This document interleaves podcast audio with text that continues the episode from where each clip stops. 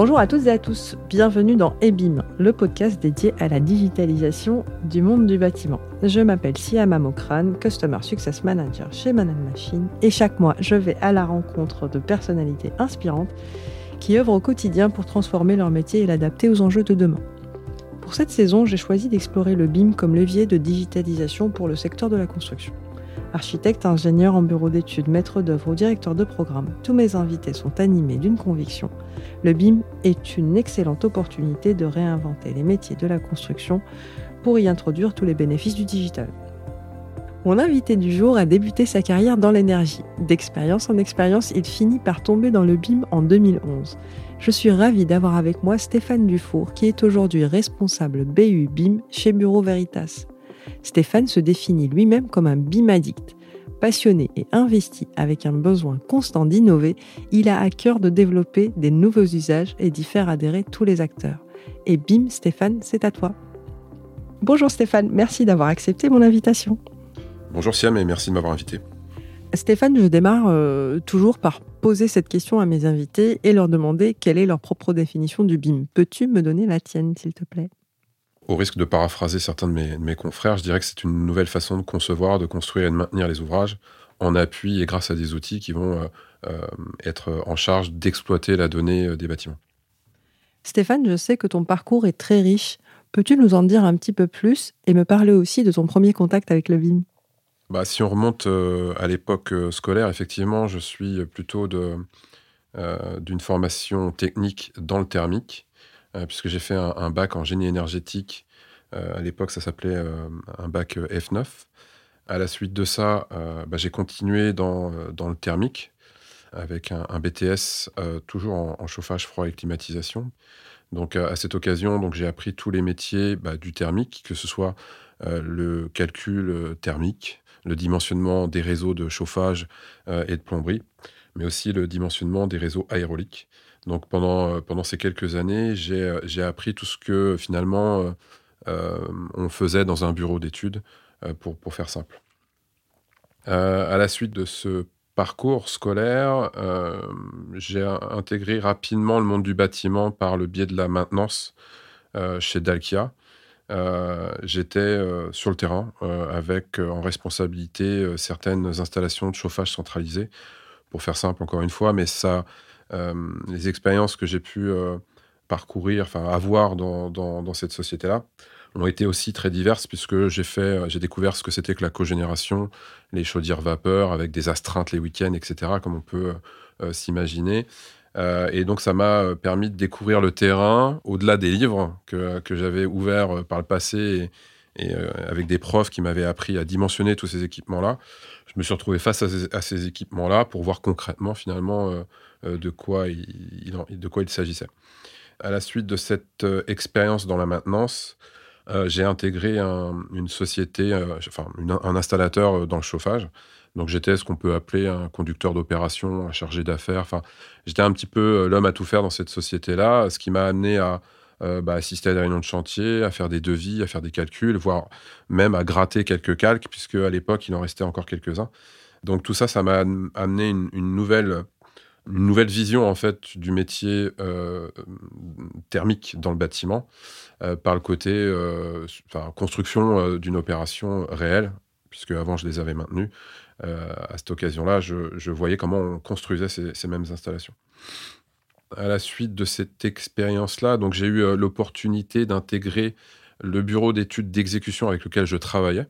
Euh, donc, je trouvais que c'était un peu plus dans la lignée de ce que j'avais appris finalement à l'école, c'est-à-dire le calcul et le dimensionnement. Et donc, je me suis retrouvé dans un bureau d'études d'exécution en sous-traitance d'autres sociétés sur le bassin euh, de l'Eure-et-Loire, euh, on arrivait en sous-traitance des études d'exécution de, grandes entreprises pour faire tout ce qui est plan de réservation, incorporation, euh, dimensionnement, plan de détail, etc. Je projetais mes plans sur AutoCAD à la suite de mes notes de calcul, de mes dimensionnements, en fonction d'un cahier des charges, en fonction d'une une fiche technique. Je projetais le, projet en exécution pour les entreprises pour lesquelles je travaillais et pour lesquelles je pilotais toutes les phases d'études d'exécution à un moment donné, j'ai eu l'opportunité de franchir un nouveau cap, puisque euh, je travaillais dans un bureau d'études où j'ai les projets sur lesquels je travaillais étaient intéressants, mais à un moment donné, ils étaient un peu répétitifs et, somme toute un peu modestes. et j'ai eu une, une, opportunité d'intégrer un, bureau d'études, mais cette fois-ci en maîtrise d'œuvre, pour aller, travailler sur des projets de plus grande ampleur. et pour l'occasion, bah, je suis monté sur Paris, comme beaucoup de provinciaux, pour intégrer un bureau d'études qui s'appelait à l'époque Trouvin, un peu spécialisé dans tout ce qui était milieu hospitalier. et donc, ça m'a donné l'occasion de travailler sur pas mal d'hôpitaux mais sur des phases de conception. Donc, je remonte un peu comme un poisson le, courant pour arriver sur cette phase de conception, tout en ayant connu euh, l'exploitation, euh, la conduite d'opération et puis l'exécution. À la suite euh, de cette expérience-là, la boîte dans laquelle je travaillais, Trouvin, étant rachetée par une, société canadienne, SNC Lavalin, j'ai eu l'occasion en 2011 d'être formé euh, sous euh, l'outil de modélisation euh, Revit, pour ne pas le nommer, qui m'a ouvert, je dirais, les yeux sur, sur ce que allait devenir mon métier. Est-ce que c'était ton premier contact avec le BIM, justement?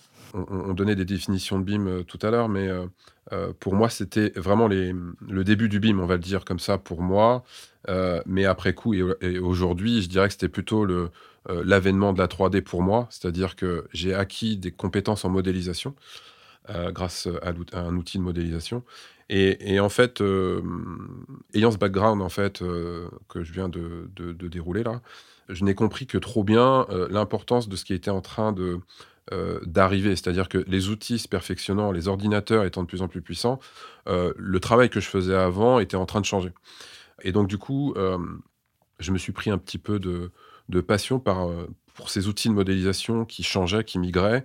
Et plutôt que de dessiner euh, des traits comme je le faisais avant avec des calques, c'était vraiment une autre philosophie euh, qu'il fallait appréhender. Et j'ai trouvé ça génial. Et au bout d'un moment, lorsque, je ne vais pas dire que je me lassais de la modélisation, parce qu'on se lasse jamais de, faire des trucs sur les outils d'aujourd'hui, mais j'ai compris aussi l'intérêt que peut avoir la donnée dans ces objets pour faire les choses aussi différemment. Donc le BIM, c'est à ce moment-là que je l'ai découvert, donc en 2011. Je suis monté en compétence sur la modélisation en faisant des concours. Les rendus 3D font, toujours euh, plaisir dans les, dans les phases de concours, avec des perspectives, avec des rendus un petit peu euh, sympas, euh, comme on peut le voir aujourd'hui un peu plus couramment. Mais à l'époque, dans les phases de concours, on, illustrait nos, mémoires techniques avec des perspectives 3D, enfin avec des trucs assez sympas qui commençaient à plaire de, autour de moi et qu'on me demandait de plus en plus, ce qui m'a permis de monter en compétence sur la modélisation. Je parlais pas encore de. On parlait de BIM, mais pour moi, enfin, avec le recul maintenant, n'en était pas vraiment. Et puis, euh, j'ai eu l'occasion de travailler sur un vrai projet euh, qui est une salle de spectacle sur Chartres euh, en 2013. Et, là, on a fait vraiment toutes les études de, conception en 3D. avec carte blanche sur les outils utilisés. Et donc, du coup, ce projet nécessitant certaines compétences en charpente métallique, euh, on n'avait pas en France euh, cette compétence. On a demandé à nos collègues au Canada euh, bah, de nous épauler, de nous aider, ce qui a donné lieu à la mise en place d'une collaboration pour un même projet. Et en ce sens, là, j'ai aussi découvert de nouvelles choses. Alors, d'une part, c'est la collaboration, évidemment, le fait de, de synchroniser des modèles, d'avoir une plateforme qui permet de tous se donner des informations comme ça, presque en temps réel. Mais c'est au-delà de ça, c'est finalement la, vision que euh, l'autre continent de l'autre côté de l'Atlantique avait sur ces technologies-là, euh, parce confrontés euh, à, à, nos mêmes problèmes deux, trois ans auparavant sur un même projet. Et donc, du coup, le fait de récupérer toute cette connaissance, tous ces supports, et d'avoir un contact direct avec la cellule là-bas au Canada, m'a permis de, bah, de franchir, finalement, c'est peut-être ça mon, cap franchi, la bascule côté données, euh, c'est que euh, j'ai compris qu'au-delà de la modélisation, il y avait d'autres aspects de gestion en appui de la donnée qui pouvaient être beaucoup plus euh, intéressants pour moi. En tout cas, c'est des choses qui m'intéressaient à l'époque, de creuser, de perfectionner, pour, pour donner finalement une autre dimension à mon métier qui était, je m'en suis rendu compte assez rapidement, en train de changer. Et est-ce que justement, par rapport à cette expérience-là que tu as eue avec les Canadiens, c'est quelque chose que que tu as modifié, transformé, au, justement au fur et à mesure de, de, tes expériences euh, qui ont suivi? Les deux, en fait. Euh, au début, euh, je j'ai pas trop, enfin, je comprenais pas tout ce qu'on me fournissait comme information. Et je les prenais au fur et à mesure et je les réouvrais des années après pour, pour essayer de, comprendre un peu mieux ce que on me demandait de faire finalement au quotidien. Et grâce à ces supports, grâce à ces infos que je ne comprenais pas à l'époque, ça m'a permis effectivement de, bah, je dirais, d'adapter ça aux besoins des entreprises pour lesquelles je travaillais euh, et euh, du marché aussi français. Euh, et pour faire du coup la transition par rapport à tes questions, à, mon expérience suivante, donc chez Artelia, j'ai eu l'occasion effectivement de profiter de l'expérience de ma société précédente pour avoir un peu plus, je dirais, carte blanche sur le déploiement, la mise en place, le support des outils que je maîtrisais, et puis de se projeter sur des méthodes qui euh, aller permettre des gains de productivité, on va dire les, gros mots, mais euh, aujourd'hui, euh, les maquettes numériques, en théorie, sur le papier, permettent des gains de productivité, qu'on soit en phase de conception, surtout en phase de conception, je dirais, aussi en phase d'exécution. Je ne vais pas me mettre tout le monde à dos, mais à toutes les phases, à toutes les strates d'un projet, on peut effectivement gagner en productivité.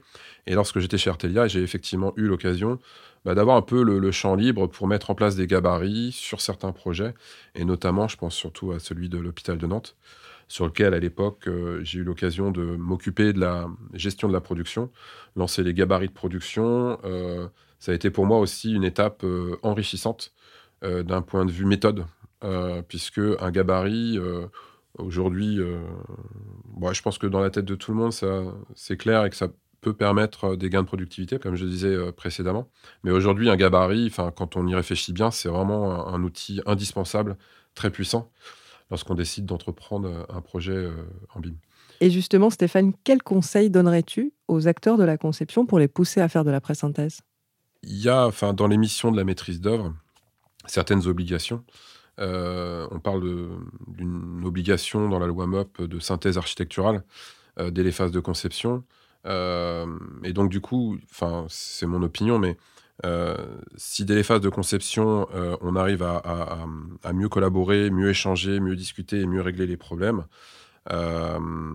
ça fait des études qui sont plus abouties et des chantiers qui, en théorie, occasionnent moins de, de révision des hypothèses envisagées. Alors, dans un monde idéal, tout le monde est beau, tout le monde est rose. Et, mais aujourd'hui, je pense que la réalité, c'est que euh, on doit toujours tout faire euh, de plus en plus vite pour de moins en moins cher. Euh, et il y a des choix qui sont faits, je pense, dès les phases de conception. Et à un moment donné, on doit faire ce choix, je pense, dans les phases de conception, de est-ce qu'on fait du BIM ou pas du BIM? Et est-ce qu'on fait du BIM avec de la collaboration poussée? Et puis si on fait une collaboration poussée, qui va s'occuper de cette collaboration? Est-ce qu'on a les compétences? Donc il y a plein de... Il y, a un arbre de sélection qui fait qu'à la fin, il y a peu de chances euh, finalement, qu'on se mette vraiment dans ce qu'on imagine d'une synthèse BIM. Euh, les outils sont là, il y a des compétences, je le sais, euh, et on aurait tout intérêt, je dirais, dès les phases de conception. Alors, il y a un choix qui est propre à chacun, de se dire est-ce est qu'il existe des petits, moyens ou gros projets? La question se pose pour chaque société, je n'ai pas la réponse, mais à un moment donné, sur certains projets, je pense que c'est complètement légitime d'investir sur cette phase de modélisation, enrichissement euh, de la donnée, pour avoir plein d'avantages, mais puisqu'on est sur le sujet de la synthèse, bah, cet avantage d'avoir des, euh, des outils qui vont nous permettre de faciliter la collaboration, la cohésion d'une étude d'exécution aussi, mais une étude de conception surtout en amont, qui permet de désamorcer certains gros problèmes qui se retrouvent bien souvent sur le chantier, comme on entend souvent, euh, parce qu'on n'a pas le temps sur les phases de conception. Et euh, je dirais, pour, euh, pour, pour, rebondir sur ce que je viens de dire et par rapport à l'expérience que j'ai, j'ai été de l'autre côté de la barrière à me dire, en phase d'exécution, bah, les, les, les, gens qui conçoivent ces projets-là, ils ont 8, 10, 12 mois, peut-être même des fois plus, pour concevoir un projet qui ne se construit pas en fait. Moi qui étais côté exécution, on me donnait une semaine pour faire des plans, alors que eux, ils avaient des mois. Et j'ai été le premier à dire, c'est quoi c'est c'est branquignol, quoi, pour, pour si vous m'autorisez le mot. Mais, euh, mais maintenant que je me retrouve euh, avec, euh, avec de l'autre côté de la barrière, avec, avec cette vision de ce que c'est que l'exécution, bah, si les gens de l'exécution m'écoutent, sachez que, voilà, avant de, avant de dire quoi que ce soit, il faut savoir comment ça se passe de l'autre côté de la barrière. Et aujourd'hui, je ne sais que trop bien que c'est pas si simple que l'on soit n'importe où sur la chaîne de valeur pour, pour faire notre mission au quotidien. On vit dans une période un peu compliquée, hein, je ne vous l'apprends pas. Donc, c'est un peu aussi compliqué pour le monde du bâtiment. Malheureusement, là, je, vais, je, vais, mettre ma, casquette de contrôleur technique. La qualité est en train de diminuer pour diverses raisons. Ce n'est pas le sujet de, de la conversation d'aujourd'hui, mais, mais je trouve que si on n'y met pas un peu d'outils de ce type-là euh, aujourd'hui, ben, ça va pas avoir tendance à aller dans le bon sens euh, sur, le, sur le chantier. En fait, ce que je retiens, c'est que c'est complexe euh, sur, toutes les phases, en fait, hein, clairement. Et c'est vrai qu'on ne peut pas jeter la pierre à la conception ou à l'exécution aujourd'hui. il faut, il faut s'adapter, justement, et mettre en place le BIM autant que possible, normalement, enfin, sur toute, la, sur toute la chaîne de valeur, on va dire ça comme ça. Et justement, bah, Stéphane, si, je peux te poser cette question, euh, euh, selon toi, qu'est-ce qui ferait qu'on mettrait en place un BIM gagnant? Aujourd'hui, je dis souvent que euh, beaucoup des acteurs maîtrisent la modélisation. On est tous d'accord pour dire que la modélisation 3D, la collaboration a grandement évolué. encore une fois, en fonction des projets, je vous l'accorde, même si je pense qu'il n'y a pas de petits ou grands projets. Euh, aujourd'hui, on en est à, cette étape-là de maîtrise de la modélisation 3D. Je pense qu'il faut passer ce cap euh, euh, et aller vers la modélisation de la donnée. je m'explique, c'est qu'aujourd'hui, dans les modèles 3D, on retrouve beaucoup d'informations, mais finalement pas d'exploitation de ces données parce qu'elles sont pas, enfin, je veux dire, elles sont pas vérifiées, contrôlées. Et, derrière, quand on doit faire des contrôles qualité, des analyses de ces données, euh, d'un point de vue, je remets encore une fois ma casquette euh, euh, de contrôleur technique, quand on doit analyser ces données-là, il y a très peu de projets finalement qui permettent de s'appuyer sur ces données-là pour en donner de la valeur. Et donc du coup, pour franchir ce cap, bah, il y a plusieurs curseurs, je dirais. Il y a le curseur de la reconnaissance des compétences. C'est-à-dire qu'aujourd'hui, il n'y a pas vraiment de formation qui existe en France je l'ai écrit euh, sur, sur les réseaux. Euh, il n'y a pas de, diplôme d'ingénieur BIM même si des fois on peut le voir écrit ici et là, mais aujourd'hui, il n'y a pas d'école qui font des bacs plus 2, bac plus 5 en BIM. Et donc, du coup, ces compétences doivent être apprises de plus en plus dans les cursus classiques pour permettre aux acteurs, architectes, ingénieurs, d'avoir un minimum de compétences. Donc ça, ça va déjà dans un premier temps permettre d'élever le niveau. Je sais qu'il y a au sein de Building Smart des labels qui existent euh, pour labelliser ces formations-là. C'est très bien parce que les formations, les écoles, les organismes euh, de formation vont pouvoir euh, s'emparer d'un cahier des charges, enfin, des, sujets qui doivent faire partie maintenant de plus en plus d'un parcours scolaire et d'avoir des jeunes qui vont sortir dans le monde professionnel avec un peu plus d'informations qu'ils ne l'ont maintenant. Euh, après, pour ceux qui sont déjà sortis de cette école, enfin de ces écoles-là, on a, ce qui a été notre cas chez Bureau Etas, des certifications qui peuvent être passées, proposées par un organisme mondial comme Building Smart International, euh, qui donne un cadre, qui donne euh, un référentiel qui permet d'attester des compétences, des connaissances des acteurs aujourd'hui déjà en action, de leurs compétences sur ces sujets BIM. Donc ça aussi, c'est un, point important d'avoir un ensemble d'acteurs qui soit euh, euh, bien câblé, si je puis dire, sur ce qu'il faut faire d'un point de vue réglementaire, puisque on va y, revenir, j'imagine, un peu plus tard, mais il existe des normes sur lesquelles on peut s'appuyer. Malheureusement, et ça va faire la transition avec un autre levier du BIM gagnant, c'est qu'aujourd'hui, une norme, elle n'est pas obligatoire. Et si les maîtres d'ouvrage, si les donneurs d'ordre ne l'imposent pas dans leur cahier des charges, leur DCE, leurs appels d'offres, aujourd'hui, le, BIM ne sera toujours que incitatif. Aujourd'hui, visiblement, d'après les chiffres, en France, l'incitation est très bonne par rapport aux autres pays européens. Euh, Cocorico, euh, on, ne peut que s'en féliciter. Mais aujourd'hui, pour franchir ce cap, qui pour moi est essentiel, de la 3D vers le BIM, vers la donnée, euh, il y a ce cap d'imposition. J'ai eu des discussions sur les réseaux sur ce sujet-là. Alors, peut-être pas une imposition au sens strict du terme, mais au moins d'imposer des normes qui existent déjà. On a des cahiers des charges qui imposent certaines normes. Les CCTP, les premières pages, généralement, c'est un rappel de, des normes à appliquer sur un chantier. Et le maître d'ouvrage est en droit de demander l'application de ces normes qui existent sur son projet pour avoir tous les bénéfices du BIM qu'on lui a promis euh, ici ou là euh, pour son projet. Donc, si, je, dois, euh, on va dire, synthétiser un petit peu ce que tu viens de nous dire, c'est qu'en fait, il, faut une bonne culture du BIM Il faut des normes, bien sûr. Il faut que celles-ci soient appliquées. Il faut que euh, bah, qu'on ait des maîtres d'ouvrage qui soient euh, acteurs finalement dans cette, euh, dans cette démarche-là. Et alors, selon toi, Stéphane, où en est-on de la standardisation en France et est-ce qu'elle est en bonne voie? Pour moi, c'est c'est l'un, je dirais, des, des, leviers qui permettra de franchir ce fameux cap. Aujourd'hui, il, il, existe des normes, mais pas vraiment de standardisation. On donne un cadre général. Euh, qui permet déjà d'avoir euh, les grandes lignes. Quand vous arrivez sur un projet, euh, on est obligé de créer son propre standard. C'est-à-dire comment on nomme un objet dans un projet de façon à ensuite, je parle souvent de choux et de carottes, ça fera sourire certains, mais de bien trier les, légumes dans le bon panier pour savoir ensuite où les envoyer. Je ne vous, fais pas un cours sur le traitement de la donnée, mais elle est aujourd'hui importante parce que si les carottes sont rangées avec des choux, bah, à la fin, on ne pourra pas traiter de façon efficace cette donnée.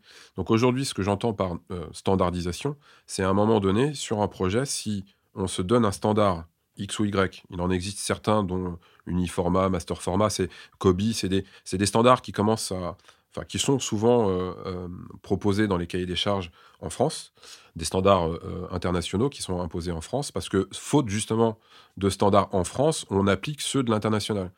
Donc, imaginez-vous que sur un projet, si on n'a pas cette euh, standardisation sur le, système de codification, pour le faire simple, eh bien, quand on arrive sur un autre projet, il faut bien souvent refaire ce standard de codification. Donc, ce n'est pas pour moi productif que de projet après projet, on, ne puisse pas capitaliser sur un standard commun, que l'on soit une entreprise X ou Y. Il faut qu'à un moment donné, il y ait ce dénominateur commun entre tous les acteurs de la construction qui permettra bah, comme un code barre. Je fais souvent dans mes formations et mes sensibilisations, je donne souvent l'image du code barre, mais c'est ni plus ni moins que ça. Aujourd'hui, on a euh, tous des smartphones dans la poche qui sont capables aujourd'hui de reconnaître un code barre dans le supermarché. Donc c'est un peu l'idée. Il existe évidemment des codes barres dans le monde de la construction.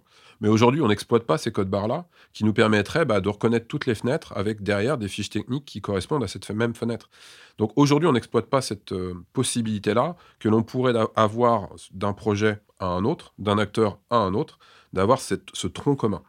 Et pourquoi je vous parle de ça? Parce qu'à un moment donné, quand on aura ce fameux tronc commun, on aura des outils qui s'appuieront sur ce tronc commun et qui permettront d'avoir une efficacité décuplée.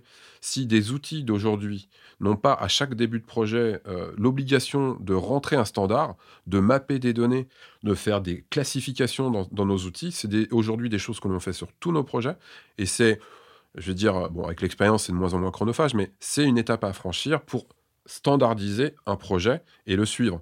Ce qui ne veut pas dire qu'en cours de projet, le standard change. Donc il y a un effort à faire sur, cette, euh, euh, sur ce pan du BIM. Et je pense que si sur ce pan du BIM, on se donnait les moyens d'avoir cette standardisation, cette normalisation, je ne vais pas l'appeler normalisation, mais on va dire cette classification, ce système de classification, je pense qu'on gagnerait grandement dans l'efficacité de la gestion de la conception, de la construction et de l'exploitation de notre bâtiment. Et j'en finirai avec une note, euh, pas dire d'optimisme, mais euh, aujourd'hui euh, se discute, je ne vais pas dire en coulisses parce que ceux qui suivent l'actualité sont aussi au courant, mais on parle de, dictionnaire de données. on parle au sein de Building Smart de sémantique for BIM. Je pense que c'est un bon moyen, dans, exactement dans la ligne de ce que je viens de dire, un bon moyen pour rassurer les acteurs. Parce qu'aujourd'hui, les acteurs sont conscients que la modélisation 3D est là, les maîtres d'ouvrage le voient et bien souvent ne demandent que ça, ne voient que ça, euh, ce qui est déjà un bon point. Il faut d'abord donner envie avant d'aller un peu plus loin. Donc, donnons envie en fait à la filière euh, par le biais de la 3D. Je pense que cette étape-là est passée. Mais maintenant, réfléchissons à la donnée de façon à rassurer les acteurs sur ce qu'ils vont avoir à exploiter. Un maître d'ouvrage, il a des besoins d'exploitation de données qui aujourd'hui passent par des, feuilles Excel. Hein. C'est déjà un très bon moyen. Hein quand il y a des tableaux Excel, des fois c'est un peu plus archaïque. Mais une fois que chaque acteur aura trouvé son petit KPI, hein, comme on dit, son petit cas d'usage, son petit indicateur, eh bien, encore une fois, une analogie que je fais avec le monde de l'industrie, on aura ces tableaux de bord qui nous diront, bah, par exemple, quand on construit une voiture, on a des tableaux de bord en bout de chaîne de montage qui donnent les, euh, les temps de pause, les temps d'arrêt, les accidents, etc., euh, etc., les petites euh, imperfections qu'il y a eu sur cette chaîne de montage. Alors, je, je sais que l'industrie, ça a un côté un petit peu euh, peut-être qui fait peur, mais, euh, mais aujourd'hui, je pense qu'il faut réfléchir, pas complètement, mais à prendre des méthodes de l'industrie de ce type-là qui permettront d'avoir des, des, outils de pilotage en appui de la donnée euh, qui permettront d'être plus efficaces sur tout le cycle de vie du bâtiment. J'aimerais bien que tu nous parles un petit peu justement de ta mission, de, de la mission du Bureau Veritas Construction auquel tu appartiens aujourd'hui. Alors, euh, Bureau Veritas Construction, c'est bah, les, les, contrôleurs techniques de vos projets. C'est aussi les missions de, coordination de santé, sécurité. Les cordeaux sur vos chantiers viennent de, de, cette branche Bureau Veritas Construction. on est un acteur présent depuis presque 200 ans maintenant. Et comme je l'ai dit précédemment, on, a cette capacité, à, en tant que tiers de confiance, à donner confiance entre deux acteurs. Bon, ça, c'est le, le pitch pour, pour faire simple. Au sein du bureau Veritas, alors je ne suis pas contrôleur technique de formation, vous l'aurez compris.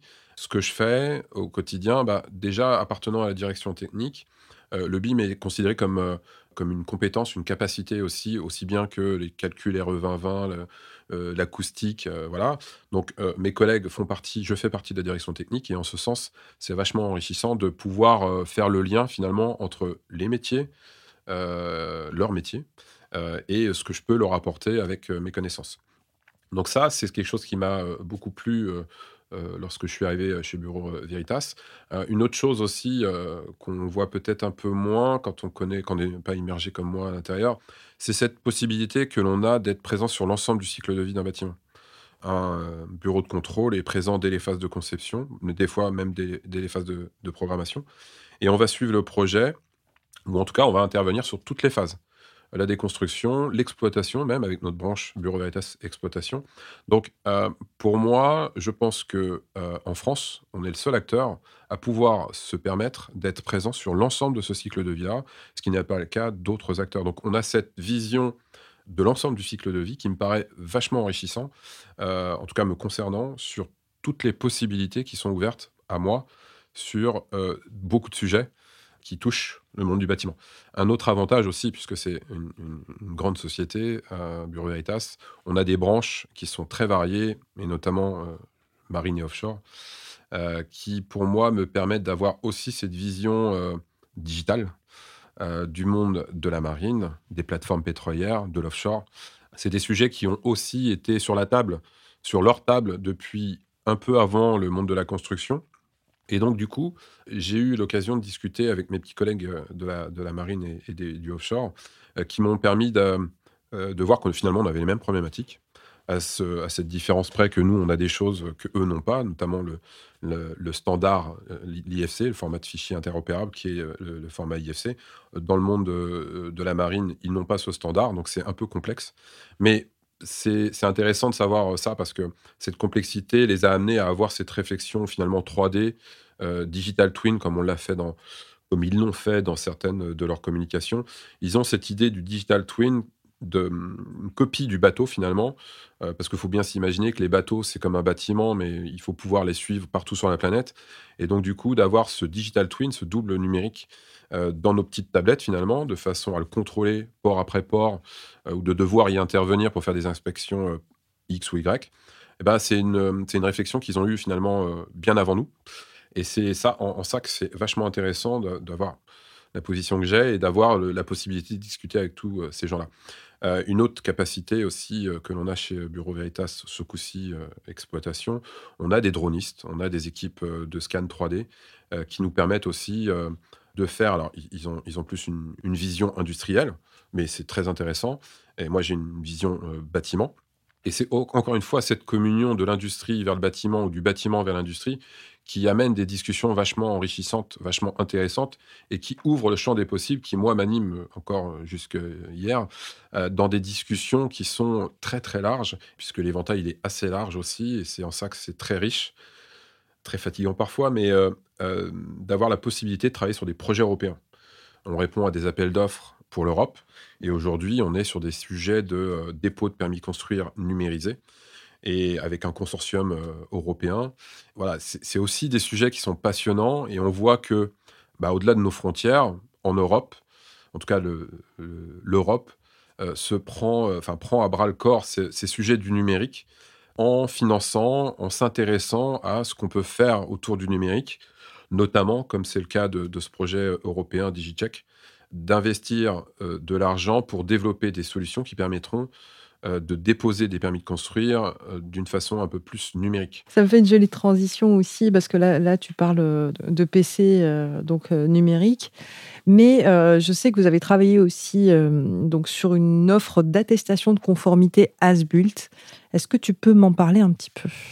L'attestation de conformité ASBULT, c'est effectivement l'idée de se dire que aujourd'hui on a des DOE qui sont ce qu'ils sont euh, sur lesquels euh, on peut plus ou moins s'appuyer. En tout cas, en tant que maître d'ouvrage ou exploitant de patrimoine, on sait très bien ce qu'on peut attendre d'un DOE. Il y, a, souvent une étape de consolidation de l'information, qu'elle soit graphique ou, au niveau de la donnée.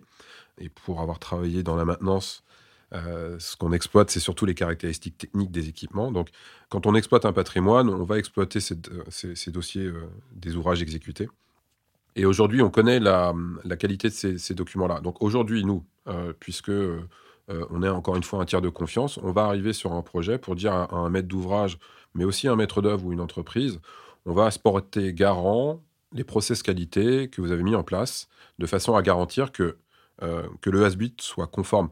Alors, j'aime bien se donner, donner cette image-là des, 3 M du BIM. Vous savez, le, modèle, le modeling et le management. Bah, gardez cette image en tête et dites-vous que euh, finalement, on va euh, vérifier ces 3 M. On va, au début d'une vérification, une attestation de conformité, vérifier l'organisation du projet.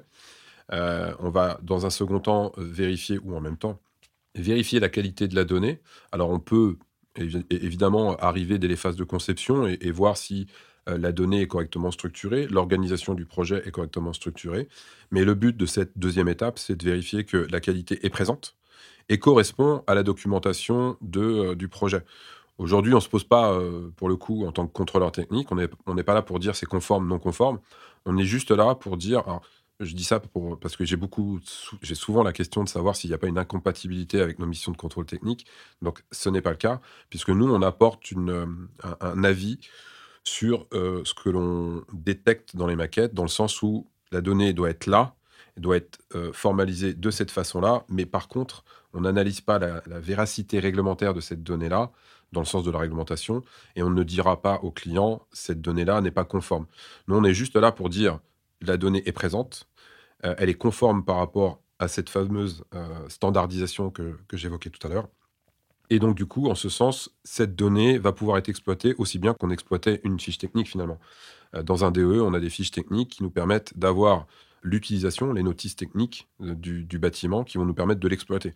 Donc finalement, cette donnée-là sera vraisemblablement, et la plupart du temps, en lien avec une fiche technique sur un serveur, sur un outil BIMGEM, euh, qui permettra d'avoir, en appui de la donnée, graphique et, data, une exploitation beaucoup plus aboutie.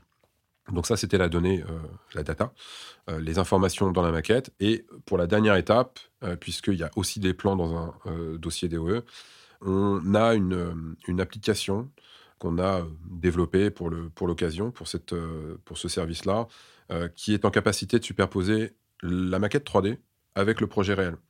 Donc si vous allez sur notre site, vous verrez que en image, c'est un peu plus parlant qu'au travers du micro, mais euh, imaginez-vous superposer la maquette numérique en cours de construction ou en fin de construction, en fin de réception de chantier, superposer cette maquette numérique avec le projet réel, avec quelques points de correspondance, puis avec les outils aussi euh, type LIDAR que l'on a de plus en plus sur nos tablettes, on est capable de superposer assez efficacement les, deux et de façon comme ça assez sympathique, euh, naturelle, je dirais, de mesurer tous les écarts que l'on va constater, qui seront autant euh, d'écarts qui, en théorie, se retrouveront sur les plans papier et donc dans le dossier DOE.